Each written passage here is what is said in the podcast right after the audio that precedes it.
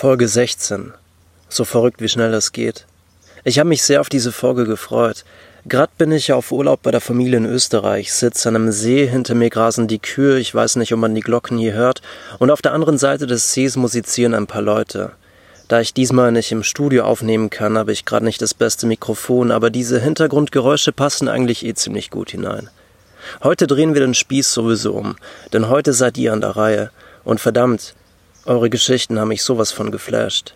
Die Aufgabe war ja, eine Geschichte zu der Headline, was ich euch schon immer sagen wollte, zu schreiben und mir zu schicken. Ich habe knapp hundert Geschichten von euch bekommen und natürlich jede einzelne durchgelesen.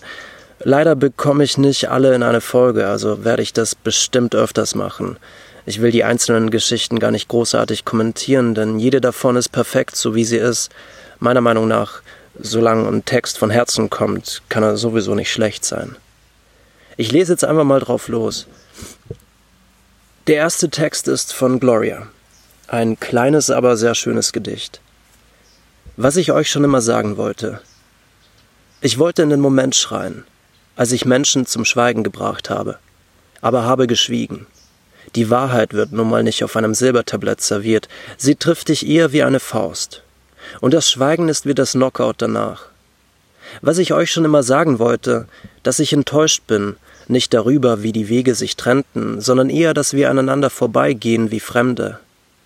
Was ich dir schon immer sagen wollte, dass du charmanter bist, wenn du es nicht versuchst, dass man aus dir nicht schlau werden kann, nicht wie aus einem Buch. Man vermisst dich erst, wenn du weg bist. Es ist wie ein Zug. Hut ab, Gloria. Das sind wirklich sehr schöne Worte gewählt. Der nächste Text ist von Merle. Sie hatte den Text geschrieben, als es ihr mal schlecht ging, und meinte in der Mail, es wäre nicht das Gelbe vom Ei. Also glaub mir, wie ich am Anfang schon erwähnt habe, jeder Text, unverfälscht, wenn er unverfälscht und ehrlich ist, kann f- nicht schlecht sein. Und dein Text ist wirklich gut. Wir geben alles und jedem Namen. Wir versuchen mit Zahlen alles zu kategorieren und einzuordnen. Wer gegen die Normen spricht, weg. Wir können uns mit nichts zufrieden geben. Wir wollen mehr, immer mehr. Jeder will mehr. Dadurch werden wir schneller oder wollen schneller werden. Facebook, WhatsApp, Instagram, durch soziale Netz- Netzwerke sind wir uns nah und doch Kilometer voneinander entfernt. Durch die Schnelligkeit werden wir immer mehr unter Druck gesetzt. Schöner, schneller, reicher. Wir haben keine Zeit. Sich persönlich treffen wird überbewertet. Also schreiben, telefonieren oder FaceTime. Kein Bock mehr? Einfach auflegen. Wir spielen uns Gefühle vor und stumpfen doch immer mehr ab. Wir generieren Fame über Likes, süße kleine Herzchen oder Däumchen, die Glücksgefühle auslösen. Liebe holen wir uns per Tinder. Liebe? Maybe, wenn, dann für eine Nacht. Ich frage mich, wo soll die Welt hin, wenn alles schneller wird? Wir schauen tagtäglich auf diese Wundermaschinen vor uns und merken gar nicht, wie wir selber zu einer mutieren. Wir werden an- und ausgeschaltet, je nachdem, wer uns gerade braucht. Wenn man zu anstrengend wird, wird man einfach ausgeschaltet. Genug benutzt, einfach abstellen.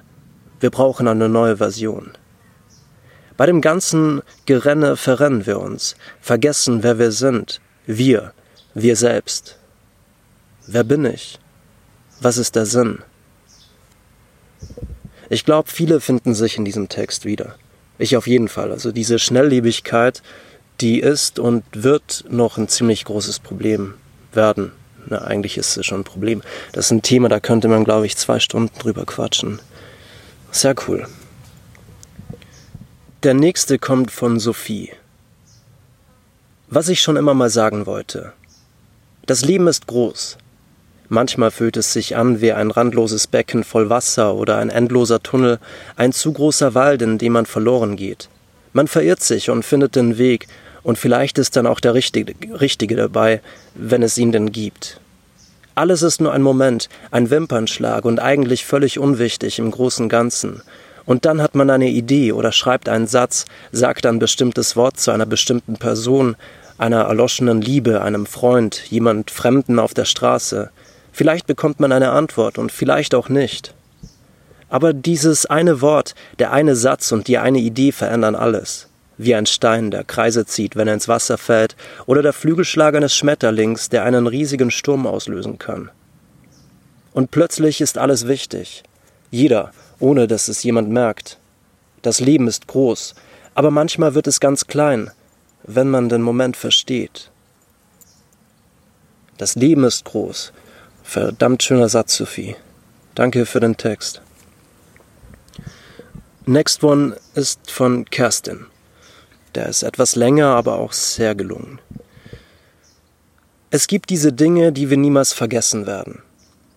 Lieder, die für immer wieder klingen, die für immer wieder klingen werden und Momente, an die wir uns erinnern, wenn unser Leben den gewohnten langweiligen Lauf geht.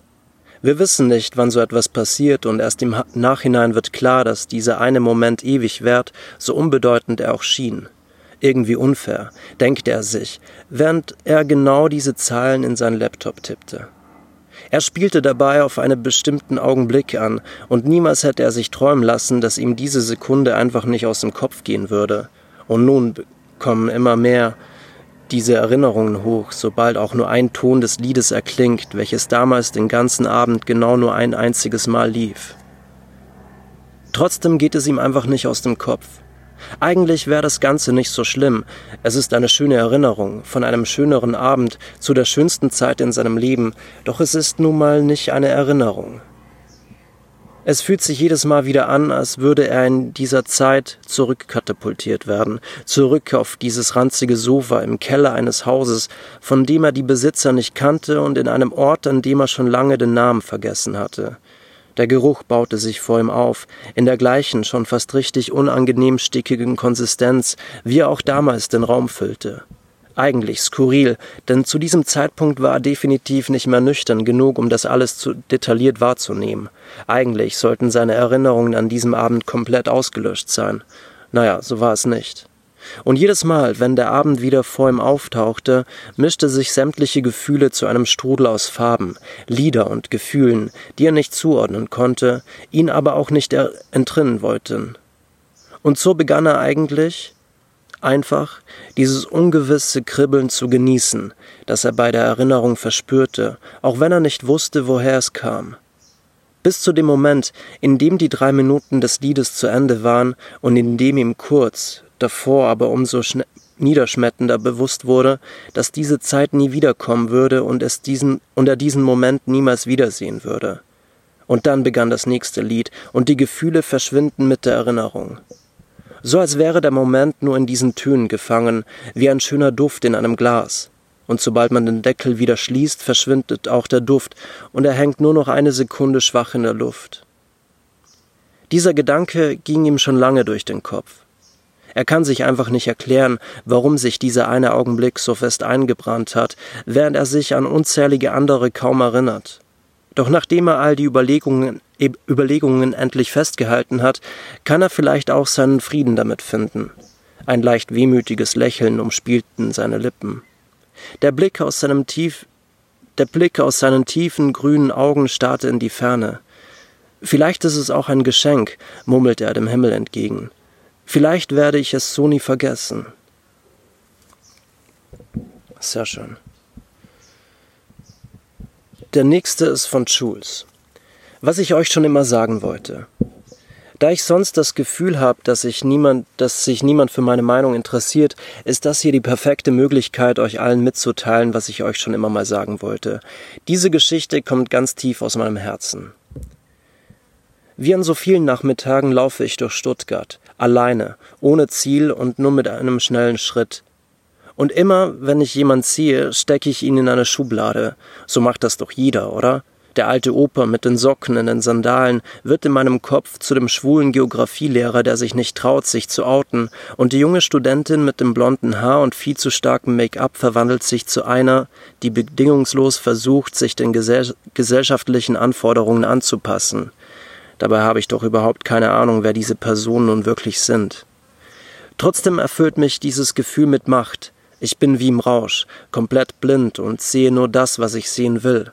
Je mehr Leute ich beurteile, desto mehr Gedanken rasen mir durch den Kopf. Ich platze fast. Komisch eigentlich, dass das jeder macht, aber niemand selbst von anderen beurteilt werden möchte. Das Bewerten und Mustern funktioniert wie ein Geben und Nehmen, aber jeder möchte immer nur seine eigene Meinung abgeben, zu allem, jederzeit. Während meine Sinne komplett betäubt sind und ich das Bewerten wie eine Droge konsumiere, laufe ich wie in Trance von Geschäft zu Geschäft. Wenn man die gewissen modischen Vorlieben von anderen Personen kennt, kann man sich ja direkt ein besseres Bild von ihnen verschaffen. Die Farben um mich herum werden bunter und kräftiger, sie tanzen und bilden Formen vor meinen Augen. Was mache ich hier nur?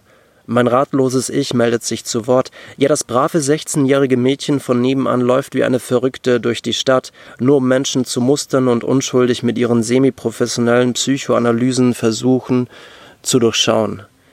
Eigentlich war ich ja schon immer diejenige, die gegen Oberflächlichkeiten plädierte, und mein rationales Ich sieht das immer noch so, aber kein einziger weiß, was sich wirklich in meinem Kopf abspielt. Die Sucht danach ist einfach viel zu groß, und fremde Menschen sind die perfekten Opfer für mein Vorhaben. Also, was ich euch schon immer sagen wollte, jeder bewertet, manche bewusst, aber jeder einzelne von euch unbewusst. Falls ihr mir mal begegnen solltet, könnt ihr euch sicher sein, dass ich von mir in diesem Augenblick, dass ihr von mir in diesem Augenblick bewertet werdet, ob ihr es wollt oder nicht. Hammer. Feiere ich sehr. Und es stimmt. Jeder von uns ist voreingenommen. Manche mehr, manche weniger, aber wir haben keine andere Wahl. Umso schöner ist es aber, wenn jemand, von dem wir ein zu schnelles Bild haben, uns, also wenn er oder sie uns dann vom Gegenteil überzeugt und ganz anders ist, wie erwartet. Ist auch cool. Sehr schön. Next one ist von Sebastian. Die Abendsonne färbt den Himmel in pastellfarbenes Blau und die Sahara-Hitze wurde von einem angenehmen frischen Wind abgelöst. Ich sitze an meinem chaotischen Schreibtisch und suche nach den richtigen Worten. Der kreative Prozess wird durch eiskaltes Dosenbier und selbstgedrehte Kippen unterstützt. Im Hintergrund tanzt eine Schallplatte zu den psychedelischen Klängen des D- von The Doors. Verdammt gute Voraussetzungen zum Schreiben. Ich habe lange überlegt, welches ansprechende, tiefgreifende Thema ich ausformulieren will. Was will ich in die Welt hinaustragen? Mir fiel nichts ein. Wenn ich ehrlich bin, fällt mir immer noch nichts ein. Wichtig ist, dass man in diesen Phasen nicht der Resignation verfällt, sondern aktiv wird. Und so bringe ich meine Gedanken zu Papier, ohne zu wissen, wo die Reise hinführt. Eine schöne Analogie zum Leben. Früher oder später wird man hinausgeworfen in ein komplexes System von Regeln, Rechten und Pflichten, und irgendwie hat doch jeder so nicht jeder Doch keiner so richtig den Durchblick. Wir treffen in atemberaubenden Geschwindigkeiten Entscheidungen, deren Konsequenzen wir nicht im Ansatz vorausahnen können. Wenn man diesen Blickwinkel einnimmt, erscheint das Konzept Leben als irrsinniger Höllentrip, an dessen Ende nur der Tod auf uns wartet. Hammer. Wir haben also in wenigen Sätzen gelernt, dass unsere Existenz auf diesem gottlosen Planeten grob fahrlässig ist und somit ein unzumutbarer Zustand für jedes fühlende und leidende Wesen darstellt. Doch warum tun wir uns das Ganze an? Die Antwort darauf ist nicht einfach. Aber eines ist sicher: Das Leben ist in gleichen Teilen grausam und wunderschön. Wir musizieren, wir schreiben, wir malen, tanzen, lachen, trinken kaltes Bier mit Freunden, pflanzen bunte Blumen, verschenken diese an geliebte Menschen, lesen gute Bücher, schauen Filme, die uns zu Tränen rühren. Und wir kommen in den Genuss, Liebe zu empfinden, in all ihren reizvoll schillernden Facetten. Und das macht das Leben doch lebenswert. Sehr cool, Sebastian. Ich wurde in der Zwischenzeit, als ich vorgelesen habe, von einer Biene verfolgt, aber ich habe es geschafft, den am Stück durchzulesen. Sehr schön geschrieben. Und ja, am Schluss schön auf den Kern Liebe gekommen. So muss es sein. Sehr cool. So darf es gerne sein. Ach so, du, das, okay, sorry, ist noch gar nicht fertig, sehe ich gerade. Ähm, was ich euch mit meiner dilettantischen und völlig unbegründeten Abhandlung sagen wollte, ist Folgendes. Niemand weiß so genau, wo die Reise hinführt, und wir können nicht auf alle Begebenheiten Einfluss nehmen, aber was wir verdammt nochmal machen können, ist kurz anzuhalten, tief durchzuatmen und unseren Blick auf die schönen Dinge zu richten, denn das Leben hat einiges an Schönheit zu bieten. Hammer. Hammer, Sebastian. Hör ja nicht auf mit dem Schreiben. Und jetzt kommt noch eine von Laura. Genau, die ist auch nice. Die hat uns was zu sagen und zu Recht. Noch nie habe ich ausgesprochen, dass ihr alle absolute Egoisten seid. Wir demonstrieren für den Klimaschutz, aber dennoch verzichtet keiner von uns auf sein Auto oder hin und wieder einen Salat dem Fleisch vorzuziehen. Undenkbar. Aber da fühle ich mich auch angesprochen. Was ich euch schon immer sagen wollte ist, dass wir alle verdorben sind und mit unserer Verdorbenheit die Welt ins Verderben führen. Aber Hauptsache, wir haben unser Leben in vollen Zügen gelebt, oder? Was ich euch schon immer sagen wollte ist, dass Liebe das Wichtigste ist, unser Leitmotiv sein sollte. Also heißt das, wir sollen uns so verhalten, dass unsere Kinder und unsere Enkelkinder und deren Haustiere noch ihren Platz auf der Erde finden, oder? Oder muss nach uns niemand mehr lieben, weil wir ja in vollen Zügen gelebt haben? Hammer, ist kurz, aber treffender kann es gar nicht sein und ich kann diese Wut voll nachvollziehen. Und es ist auch gerade wichtig, dass das alles so Thema ist, also Fridays for Future und Besetzung von Tagebaus und man sieht eh, dass sich langsam aber sicher was ändert. Das Traurige ist ja nur, dass es die neunziger und zweitausender Generation diese Klimaschutzbewegung ausgelöst hat und die Alten erst jetzt mitgehen. Aber ja, das ist auch so ein Thema, da könnte man, keine Ahnung, fünf Tage drüber quatschen. Wir kommen jetzt auch schon zur letzten Geschichte.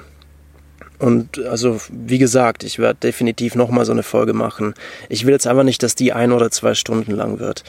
Und ähm, es sind, die anderen Geschichten sind genauso gut. Und bevor ich das jetzt vorlese, möchte ich euch aber noch was sagen. Und zwar, dass ihr wirklich verdammt tolle Menschen seid. Und hier hat sich eine richtig tolle Community gefunden. Das freut mich wirklich. Also Marie, dein Text. Sie hat den Text für ihre schwerkranke Mutter geschrieben.